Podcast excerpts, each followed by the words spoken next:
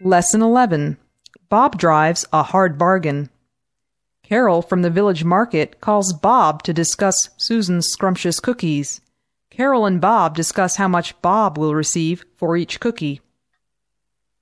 Hi, Bob. How's it going? Fine, thanks, Carol. How are you? Can't complain.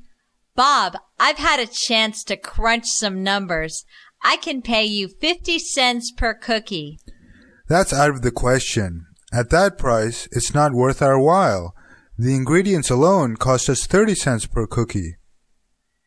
Okay, let me sweeten the deal.